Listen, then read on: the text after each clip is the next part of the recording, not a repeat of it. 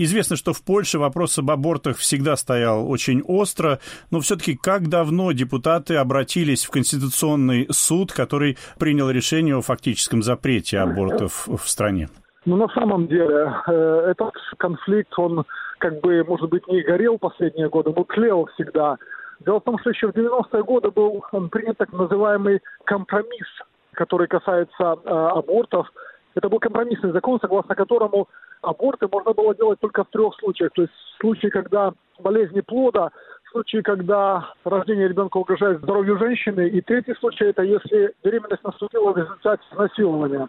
И вот со середины девяностых годов как бы эта ситуация устраивала каким-то образом у всех. Этот компромисс называли часто гнилым, но тем не менее он как-то помогал сохранить спокойствие по этому вопросу. Но тоже где-то вот в течение последних десяти лет ряд инициатив таких ультраконсервативных, ультраправых организаций, которые собирали сотни тысяч подписей граждан с тем, чтобы сделать более жестким этот закон и вообще запретить аборты. Но, в общем-то, правящие до этого партии, там та же гражданская платформа, но и «Право и справедливость», каким-то образом старались ну, не допустить э, к рассмотрению этого закона всеми, потому что не хотели создавать конфликтную ситуацию. Но группа депутатов правящей партии какое-то время назад обратилась в Конституционный суд.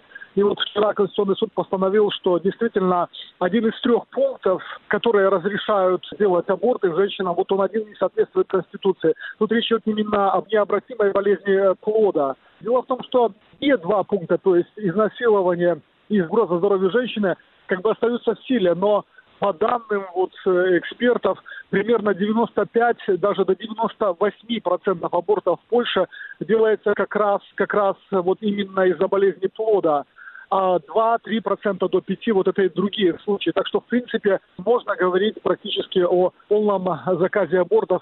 Вообще в Польше надо сказать, что официально, официально по официальной статистике в течение года в тридцативосьмимиллионной стране делается примерно около тысячи, ну немного больше тысячи абортов, что, естественно, не отражает реальную картину. Дело в том, что в девяностых, до того, как закон о, о таком ограничении значительном права на аборты был введен, эта цифра составляла примерно сто тысяч. Так что тоже специалисты говорят, что эти, в общем-то, женщины никуда не делись, которые решаются на аборт, но и в основном это делается или как-то подпольно самой Польшей, или очень часто польки выезжают в Чехию, или в Германию, или в Словакию, в соседние страны, где там прямо у границ есть такие клиники, которые делают аборты, и вот они потом возвращаются. А вот это решение Конституционного суда, оно автоматически означает, что аборты запрещены или нужны еще соответствующие поправки в закон должны быть приняты да, Сеймом?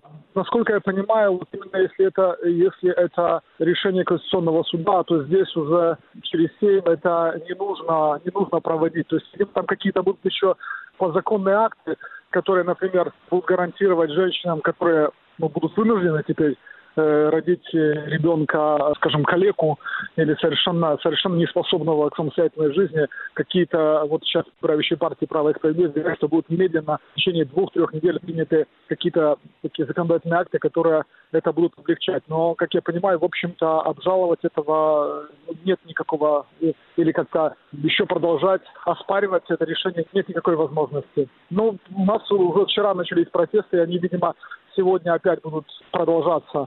Тут еще это, конечно, обостряется пандемией, потому что сейчас запрещены массовые собрания. Я точно вам не скажу, что это, по-моему, в Варшаве двадцать пять человек, сколько могут максимально участвовать в каких-то публичных акциях на улице, а это, естественно, тысячи, поэтому как себя поведет сегодня полиция, неизвестно. Вчера, по свидетельствам очевидцев, тоже был вечером протест после решения Конституционного суда, ну и полиция даже применила газ, чтобы прекратить этот протест, разогнать участников. А как это решение Конституционного суда может сказаться на отношениях Варшавы с Европейским Союзом? Ну, видимо, это положительно, естественно, не отразится на отношениях Брюсселя и Варшавы, потому что подобное законодательство, насколько я помню, существует еще только в Мальте.